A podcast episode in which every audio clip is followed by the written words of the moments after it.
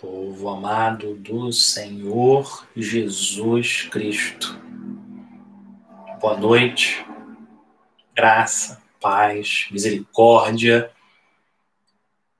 que por causa do grande amor de Deus por nós, Ele use a palavra dEle para falar essa noite com o povo dEle, comprado com o sangue de Cristo. Se Deus assim permitir, nós vamos continuar nossa série essa noite sobre o coração de Deus. Domingo passado nós olhamos para Êxodo trinta e quatro, seis e sete. Nós vimos como o Senhor é compassivo, gracioso. E essa noite nós vamos olhar para o Filho de Deus, Cristo. Quem Ele é. Vamos, vamos então pegar nossas Bíblias. Se você não tem sua Bíblia ainda, nas suas mãos, eu quero convidar você a pegar sua Bíblia e abrir em Mateus capítulo onze. Mateus onze, nosso texto é Mateus onze, vinte e nove. Mateus onze, vinte e nove. Se a gente estivesse na igreja, eu ia falar, se você está usando uma das Bíblias de capa preta, esse texto está na página tal. Mas a gente ainda não está na igreja. Mas vamos lá, Mateus onze. Eu vou... Eu vou ler a partir do vinte e cinco. Mateus onze, eu vou ler a partir do vinte e cinco.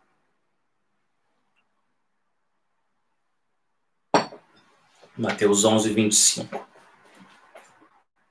A palavra do Senhor diz: Por aquele tempo, Jesus exclamou: Graças te dou, ó Pai, Senhor do céu e da terra, porque escondeste estas coisas dos sábios e instruídos e as revelaste aos pequeninos. Sim, ó Pai, porque assim foi do teu agrado.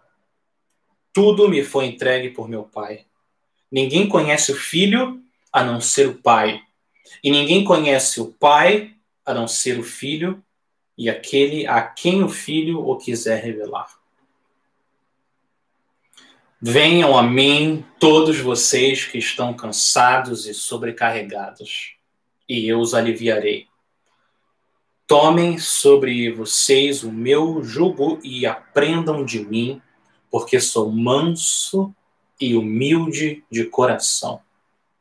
E vocês acharão descanso para a sua alma, porque o meu jugo é suave e o meu fardo é leve. Vamos orar? Vamos até nosso Deus em oração.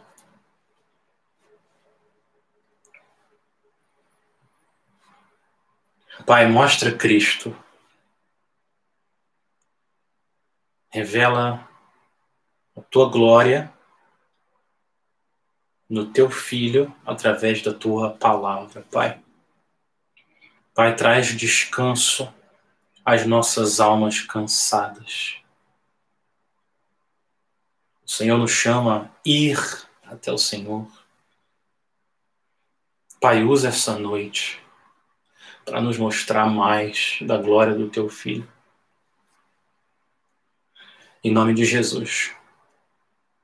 Amém. Pastor Batista Charles Spurgeon, ele fez uma observação muito interessante. Ele percebeu que em todos os quatro evangelhos, Mateus, Marcos, Lucas e João, em todos os oitenta e nove capítulos desses evangelhos, só uma vez, só em um lugar, só tem uma passagem em que Jesus fala do próprio coração dele. Os evangelhos estão cheios de passagens sobre os ensinos de Jesus, sobre o confronto dele com os falsos mestres, vários e vários relatos sobre as curas que ele fez. Mas só em um lugar Jesus fala do coração dele. E você se lembra que na Bíblia o coração não é uma parte do seu ser. O coração é o centro do seu ser. O seu coração é o que faz você ser quem você é. É o seu coração que controla todos os seus desejos e motivações, vontades, pensamentos, sentimentos. O coração é quem você é. E de tudo que Jesus poderia falar sobre o coração dele, o que, que ele diz? O que, que ele diz? Como que é o coração do Senhor, dos senhores e do Rei dos reis? Como que é o coração daquele que se assenta num alto e sublime trono? Como que é o coração daquele que era, que é e que há de vir? A resposta, final do versículo vinte e nove, Jesus responde: eu sou manso e humilde de coração. Manso e humilde. Você ouviu isso? Jesus, o Filho de Deus, que está sentado à direita da majestade. Aquele que por ele e para ele são todas as coisas. Aquele que é o resplendor da glória de Deus e a expressão exata do seu ser. Esse Jesus, quando você abre a Bíblia e pergunta: Senhor, como que é o seu coração? E ele responde: manso e humilde.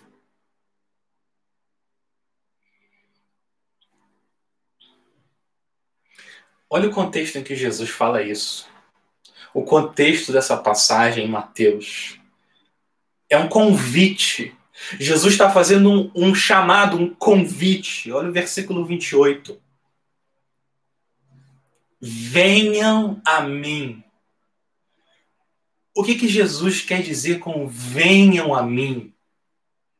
Ou se a gente passa para o nosso papel nesse convite, o que que é ir até Cristo? A Bíblia usa várias ações para descrever o nosso relacionamento com Jesus. Às vezes, a Bíblia fala para nós olharmos para Cristo, às vezes ela diz para nós recebermos a Cristo. Às vezes a Bíblia fala sobre entrar no reino de Deus, ou permanecer nele, ou ouvir as suas palavras, guardar os seus mandamentos. Jesus chama cada um de nós dizendo: siga-me. Jesus chegou a dizer que para nós sermos salvos, nós precisamos comer da carne dele e beber o seu sangue. Essas são todas formas diferentes de falar da mesma realidade. O que é uma fé verdadeira, viva, real? Quando Jesus fala, então, venham a mim, esse ir, esse ir, esse se aproximar dele é um chamado para os pés do nosso coração irmos até ele com fé. É isso que Jesus está dizendo. Esse ir inclui, sim, um conhecimento da nossa mente, mas é mais do que isso. É mais do que um conhecimento da mente. É também um movimento da alma. Alguém estar numa família cristã ou você pertencer a uma igreja cristã, isso não faz você ir até a Cristo. Você, pessoalmente, com os seus pés espirituais, você precisa ir até o Salvador. Ninguém pode crer por nós. Nós precisamos ir até Cristo. É isso que ele está nos chamando a fazer. Mas, mas Jesus fala mais sobre esse movimento da alma, esse venham a mim. Olha o versículo vinte e nove. Ele vai expandir mais. O que, que é venham a mim? Ele fala no versículo vinte e nove, tomem sobre vocês o meu jugo e aprendam de mim. Jugo é aquela peça, em geral de madeira, que une dois animais para eles puxarem alguma carga. E a Bíblia usa essa imagem do jugo em algumas passagens para falar do jugo da lei, da, da, da escravidão, geralmente num sentido negativo, aquilo que prende a gente. E no contexto aqui, quando a gente olha os capítulos que vêm antes e depois, o contexto aqui é um contraste entre o jugo pesado dos fariseus, os líderes religiosos da época, e o jugo leve, suave do Senhor Jesus Cristo. Os fariseus, esses líderes, eles, eles eram hipócritas. Eles falavam o que Deus não falou. Eles atavam fardos pesados, difíceis de carregar nos ombros das pessoas. Eles criavam leis e mais leis.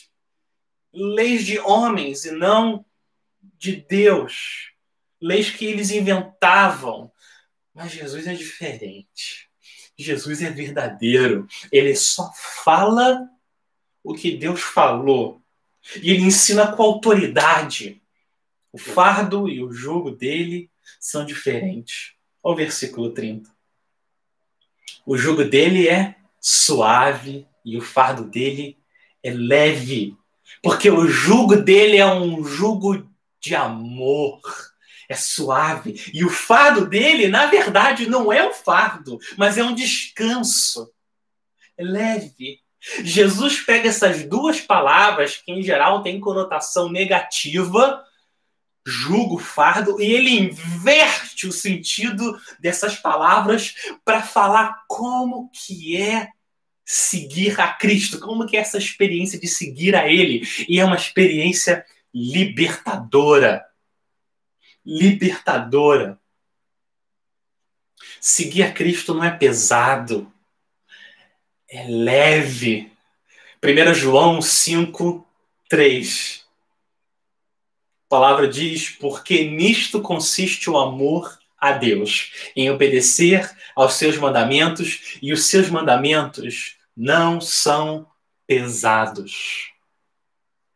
Ter Jesus como Senhor, se submeter a Ele com alegria, com fé, se submeter aos mandamentos dele não é algo pesado, é algo prazeroso, é algo que liberta a nossa alma oprimida. Essa passagem é um convite, e num convite você tem pelo menos duas pessoas. Você tem o convidador e o convidado. Aqui o convidador é Jesus. E quem são os convidados? Quem que Jesus está chamando? Venham a mim, venham a mim. Quem que ele está chamando? Olha o versículo vinte e oito. Venham a mim todos vocês que estão cansados e sobrecarregados, e eu os aliviarei. Qual é o requisito para você entrar na presença de Cristo? O que, que você precisa ter para ser, para ser aceito por Ele? Ou quem você precisa ser para você ser recebido por esse Salvador? A qualificação exigida é cansado e sobrecarregado.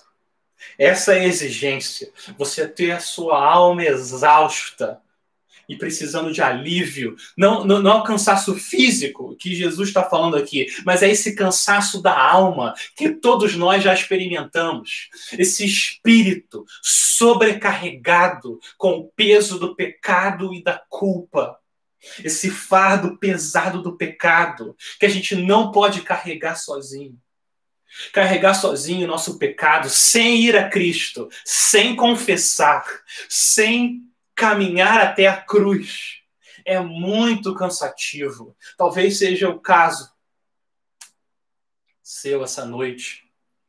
O peso do pecado consome a nossa força espiritual. A gente fica sobrecarregado com a culpa, e pode ser a culpa de algo que a gente fez hoje, ou uma culpa que a gente carrega anos por causa de algo que a gente fez lá atrás, no nosso passado. Uma culpa que nos segura e não deixa a gente alcançar a paz e a alegria. Cansado e sobrecarregado de ter que carregar coisas que, que estão fora do nosso controle. Se você se sente assim, se você está cansado, sobrecarregado, você se qualifica para ir até a Cristo. Ele não fala, venham a mim, ricos e fortes. Venham a mim, grandes e poderosos. Venham a mim, todos, todos vocês que estão cansados e sobrecarregados. E quando você vai até a Ele, Ele vem até você com descanso nas mãos. Olha, olha, olha o versículo vinte e oito e vinte e nove, vamos ler de novo. Venham a mim, todos vocês que estão cansados e sobrecarregados. E qual é o resultado? O resultado é, eu os aliviarei. Eu vou dar descanso a vocês. Olha o versículo vinte e nove. Tomem sobre vocês o meu jugo e aprendam de mim, porque sou manso e humilde, e humilde de coração. E qual que é o resultado? Vocês acharão descanso. Não para o corpo, para a alma. Descanso para a sua alma. Vocês que já leram O Peregrino, de John Bunyan, vão lembrar o, o peregrino ali carregando aquele fardo pesado do pecado. Aquele fardo sobrecarregado, até que ele chega num lugar, no monte. E quando ele olha para a cruz, assim que ele olha para a cruz, o fardo pesado, aquele fardo enorme das costas, cai no chão e rola até o sepulcro. E fica lá no sepulcro. E nunca mais aquele fardo aparece. E é só depois de olhar para a cruz que finalmente o peregrino pode pular de alegria. E é o que ele faz, ele salta de alegria, louva ao Salvador dele. Olha, olha essa, essa, esse verso vinte e nove, esse finalzinho do versículo vinte e nove diz, vocês acharão descanso para a sua alma. Exatamente a mesma frase aparece no livro do profeta Jeremias, Jeremias seis, dezesseis, a mesma frase. E ali, em Jeremias, é Deus chamando o seu povo para vir até a Ele. Parar de lutar contra Deus e vir até a Ele e achar descanso. O que, que isso significa? Que Jesus, pegando uma frase lá do profeta Jeremias, que Deus falou, Jesus é aquele e o único que pode dar descanso para a nossa alma, porque Ele dá um descanso que vem de Deus. Quando você é convidado para uma festa de aniversário, na nossa cultura, pelo menos, quando a gente é convidado, o que, que acontece? Nós que fomos convidados, nós levamos um presente até o convidador, dono da casa. No reino de Deus, não é assim. No reino de Deus, é o contrário. Os convidados chegam de mãos vazias e é o convidador que dá um presente para aqueles que vão até ele. É ele que dá o presente. Nós levamos o peso do nosso pecado, da nossa culpa, e ele nos dá o descanso. Se você lê os evangelhos, Isso é muito importante. Quando você lê os evangelhos, você percebe que tem dois grupos diferentes de pessoas. Existem aqueles que se acham santos o suficiente. E com esses, o que acontece é que eles se sentem repelidos, eles se afastam de Jesus. Eles entram em conflito com o Senhor o tempo todo. Mas tem um outro grupo, que esse outro grupo se sente atraído por Jesus. Quem que é esse grupo? Quem que está nesse grupo? As crianças, os excluídos, os doentes, os pobres, os esquecidos, aqueles pecadores que carregam o peso do seu pecado, aqueles que reconhecem que precisam de um Salvador. Eles se sentem atraídos a esse Salvador. E esse Jesus se aproxima deles e recebe eles e dá descanso a eles. Aqueles que se acham sábios e instruídos, aqueles que se acham suficientes, que não precisam de perdão, que acham que não tem pecado. O que acontece é que Deus, através do Filho, esconde a sua face. Mas aqueles que são pequeninos, que sabem que são pobres, miseráveis, fracos, necessitados, o que acontece é que, para esses, Cristo se revela e revela ao Pai. Sobe um pouco na nossa passagem, olha os versículos anteriores. Olha o versículo vinte e cinco, Mateus onze, vinte e cinco.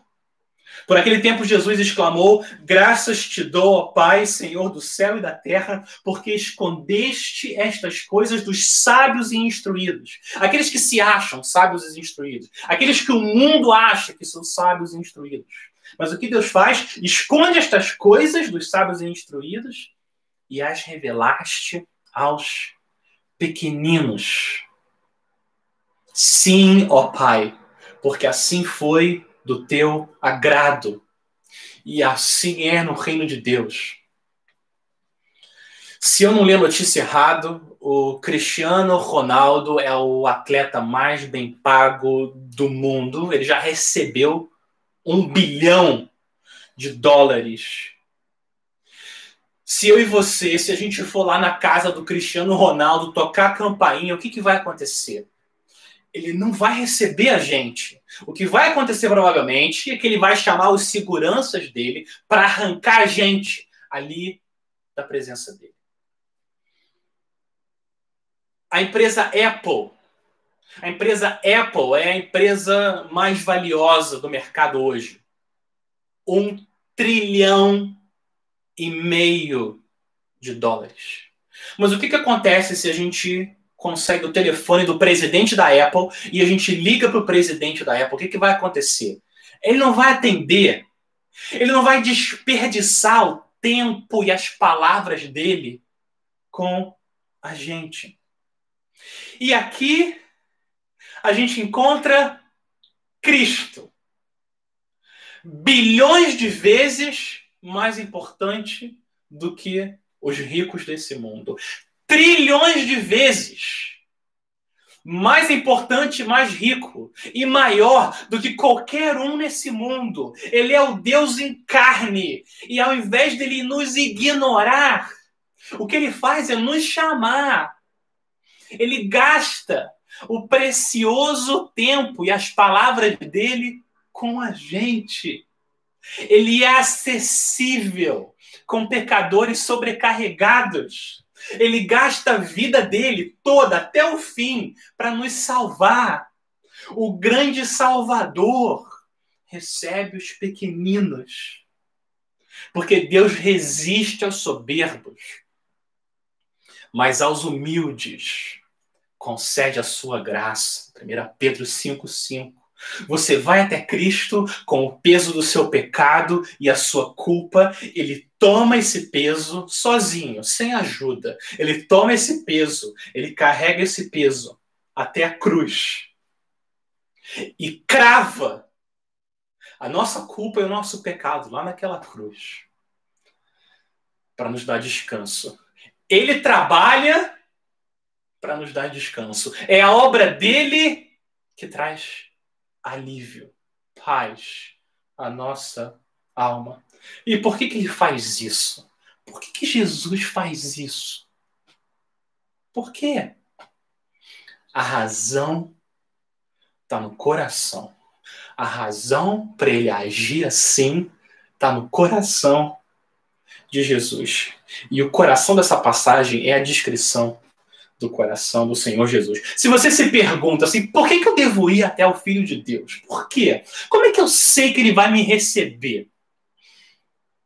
Como é que eu sei que o Messias, o Todo-Poderoso, vai me aceitar, vai olhar para mim com compaixão e graça? Como é que eu sei disso? A resposta está no coração dele. Versículo vinte e nove.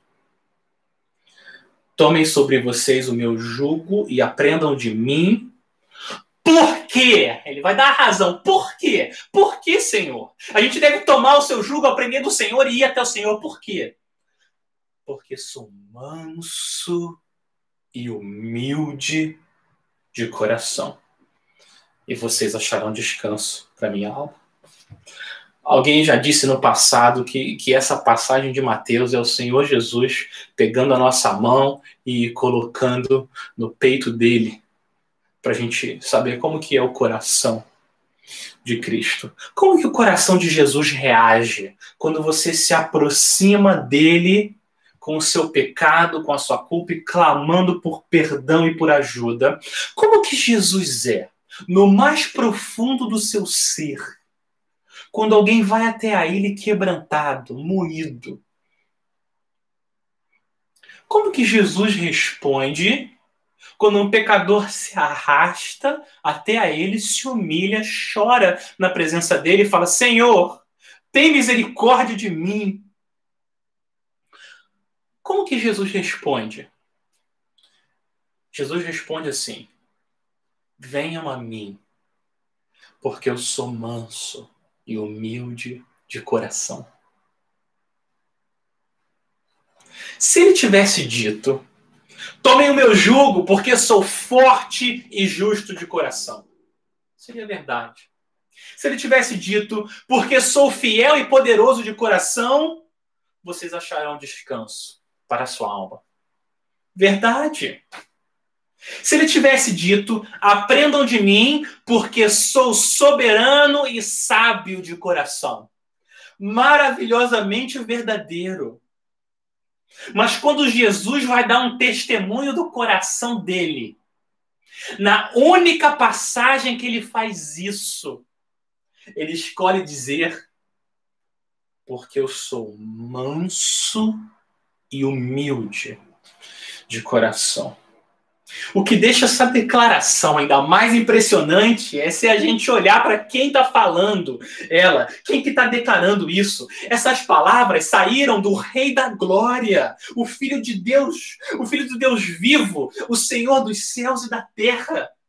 Jesus é, ao mesmo tempo, infinitamente majestoso e infinitamente manso. Ele é glorioso e acessível. Ele é santo e humilde. Ele é forte e, ao mesmo tempo, gentil. Senhor Jesus é poderoso, todo-poderoso e paciente. Existe uma harmonia perfeita nas excelências da pessoa de Cristo que Que, que fazem a nossa alma ser capturada por tanta beleza numa só pessoa. Não existe ninguém como o Senhor Jesus. Agora, Jesus não é manso e humilde com todos.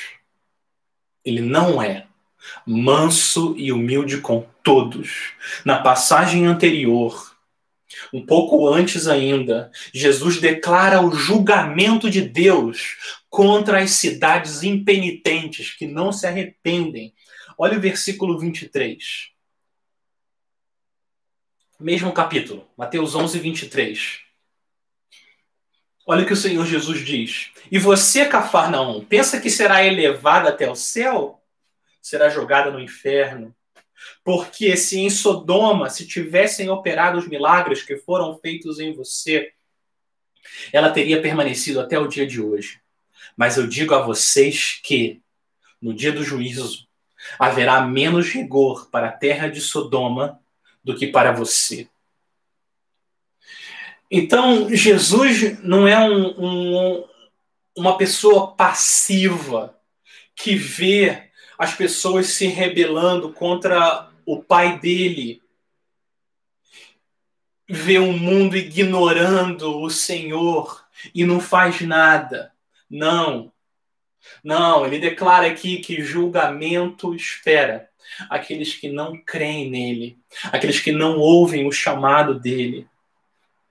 Mas, ô palavra bendita, mas, para aqueles que não se acham sábios e instruídos, aqueles que se veem como pequeninos, quebrados, destruídos, moídos pelo pecado, pela, pelo peso da culpa, pelo sofrimento, aqueles que estão cansados e sobrecarregados, Jesus é a pessoa mais mansa e humilde do universo. O que é ser manso e humilde? O que é isso? Essa palavra manso que Jesus usa aqui só aparece mais três vezes em todo o Novo Testamento. Ela é usada por Pedro, quando ele está encorajando as mulheres a não... a não se preocuparem com a beleza exterior, roupa, cabelo, joias. Ele fala, mulheres, não se preocupem com isso, mas se preocupem com a beleza interior. E Pedro descreve essa beleza interior como a beleza que permanece de um espírito manso e tranquilo. Manso. A palavra aparece aqui. Depois, só mais duas vezes, e as duas vezes também em Mateus. No Sermão do Monte, Jesus fala, bem-aventurados os mansos, porque eles herdarão a terra. E, mais para o final de Mateus, essa palavra manso, humilde, aparece quando está descrevendo a entrada de Jesus no jumentinho, falando da profecia lá de Zacarias nove, Jesus entrando humilde, manso, em Jerusalém para conquistar a nossa salvação.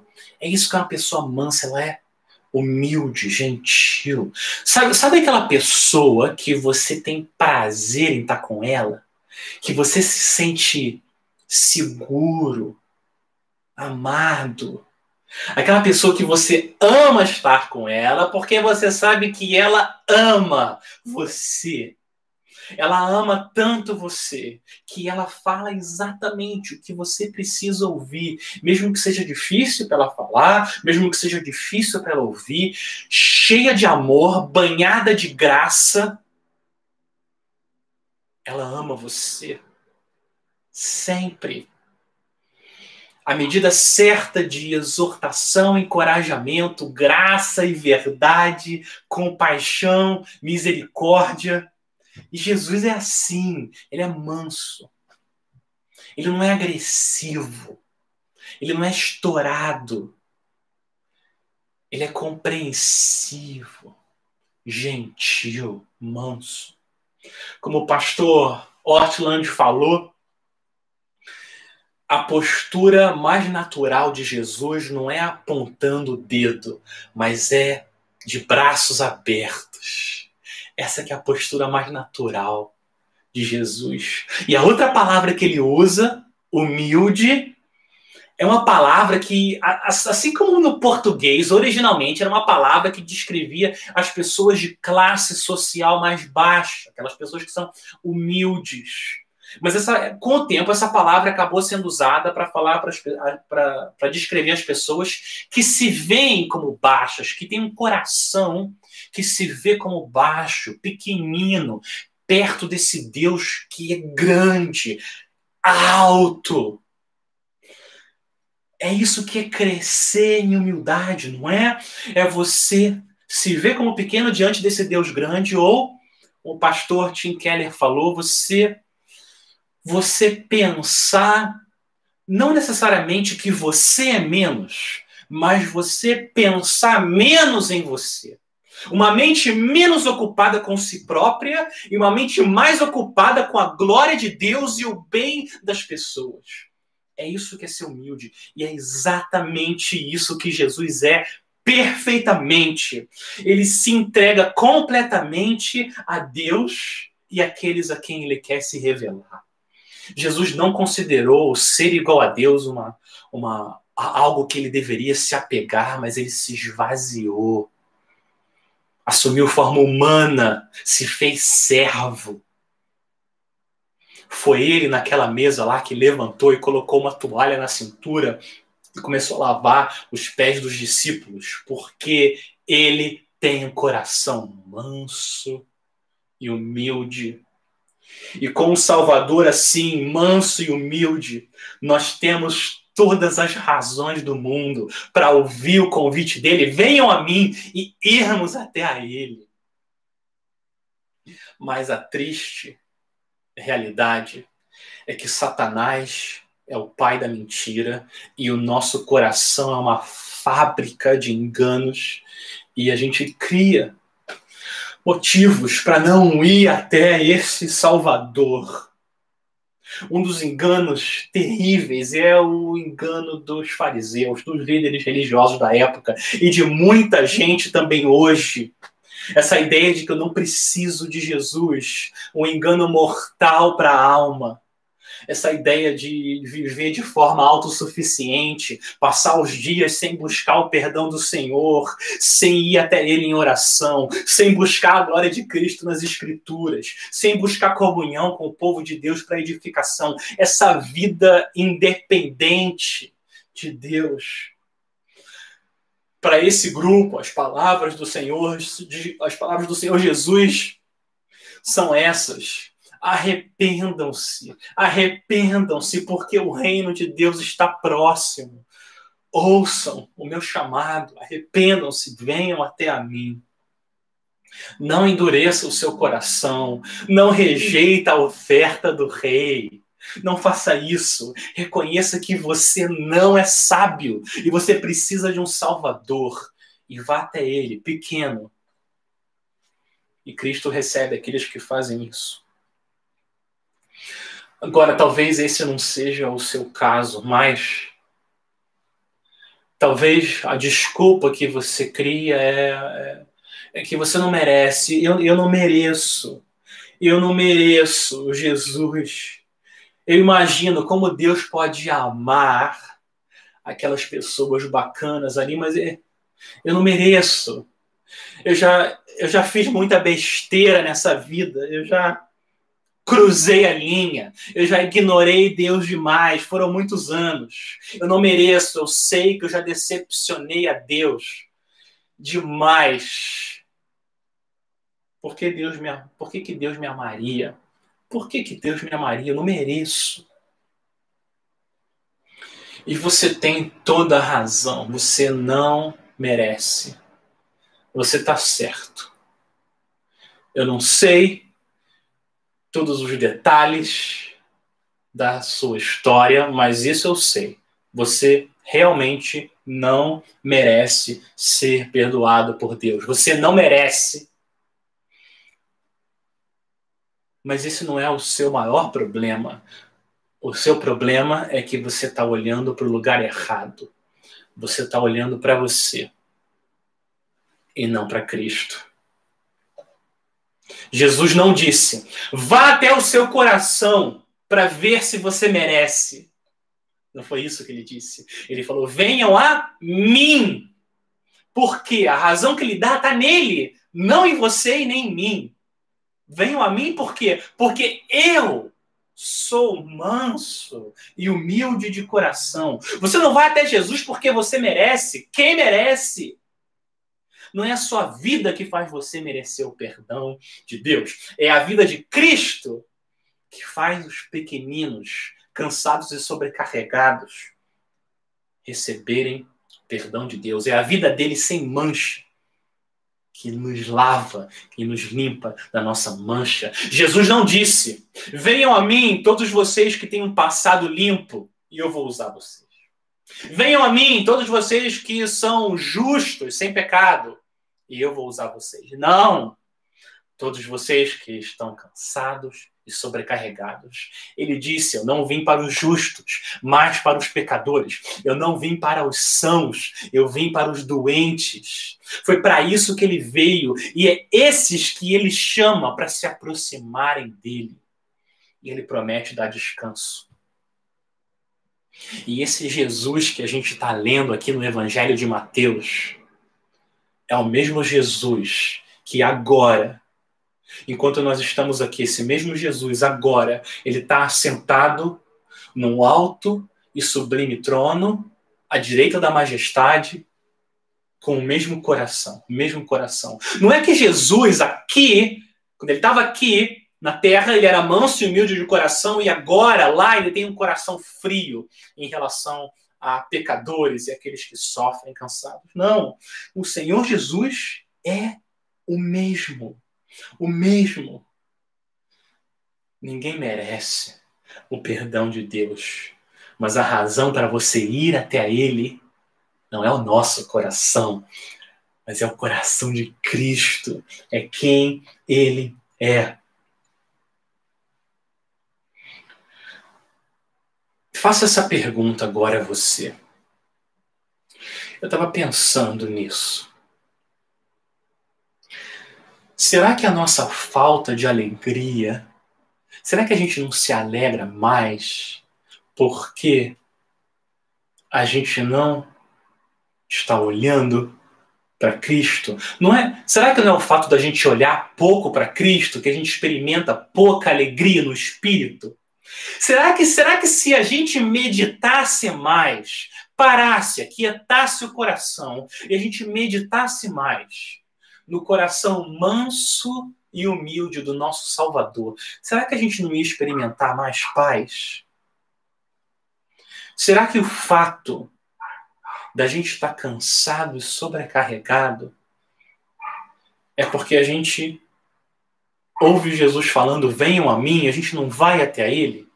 Será que, será que essa não é a principal causa da gente não experimentar mais alegria, paz, mais descanso da alma? Não é à toa que os guardas que foram prender Jesus, quando foram lá e ouviram que ele, o que ele falava, voltaram para os líderes religiosos e eles disseram: ninguém nunca falou como esse homem.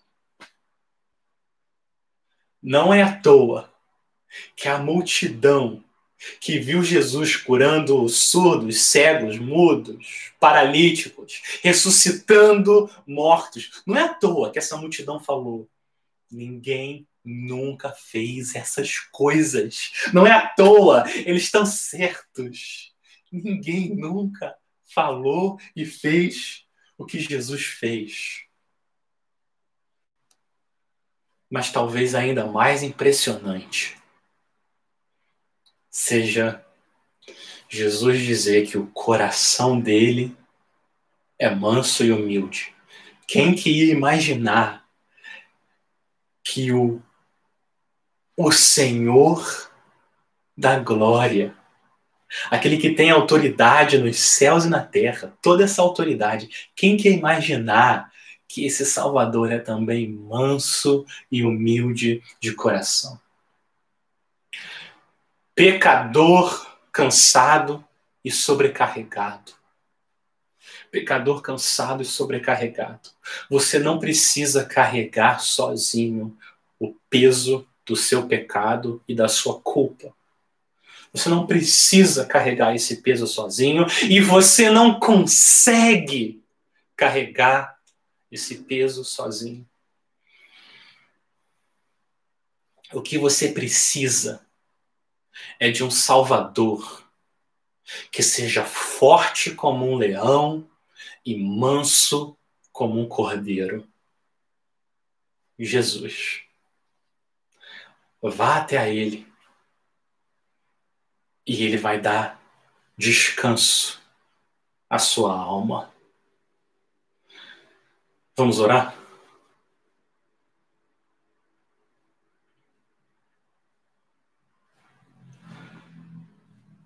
Pai, não deixa que ninguém que está ouvindo a Tua palavra não vá até Cristo, Pai. Não deixa, Pai.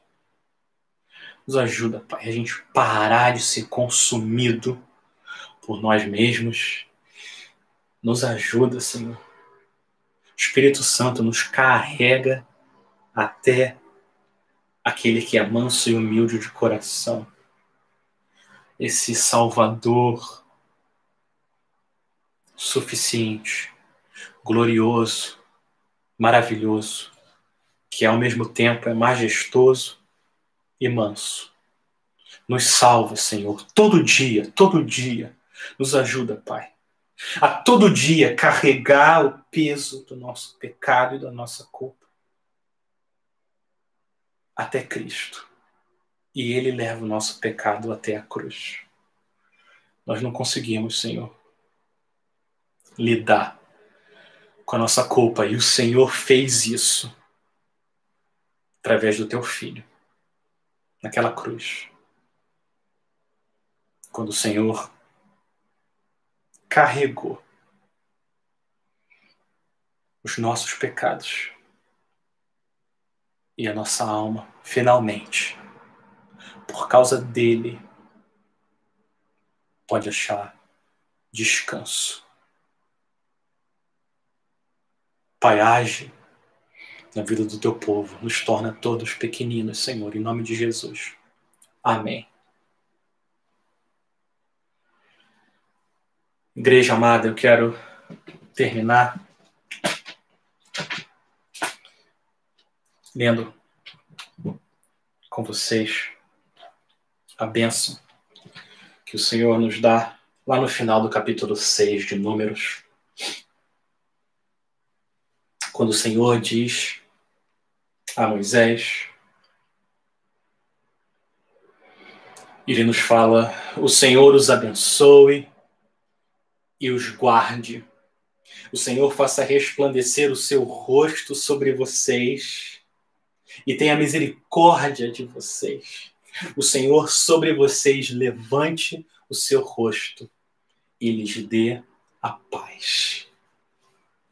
Fiquem na paz do nosso Salvador manso e humilde de coração. Até.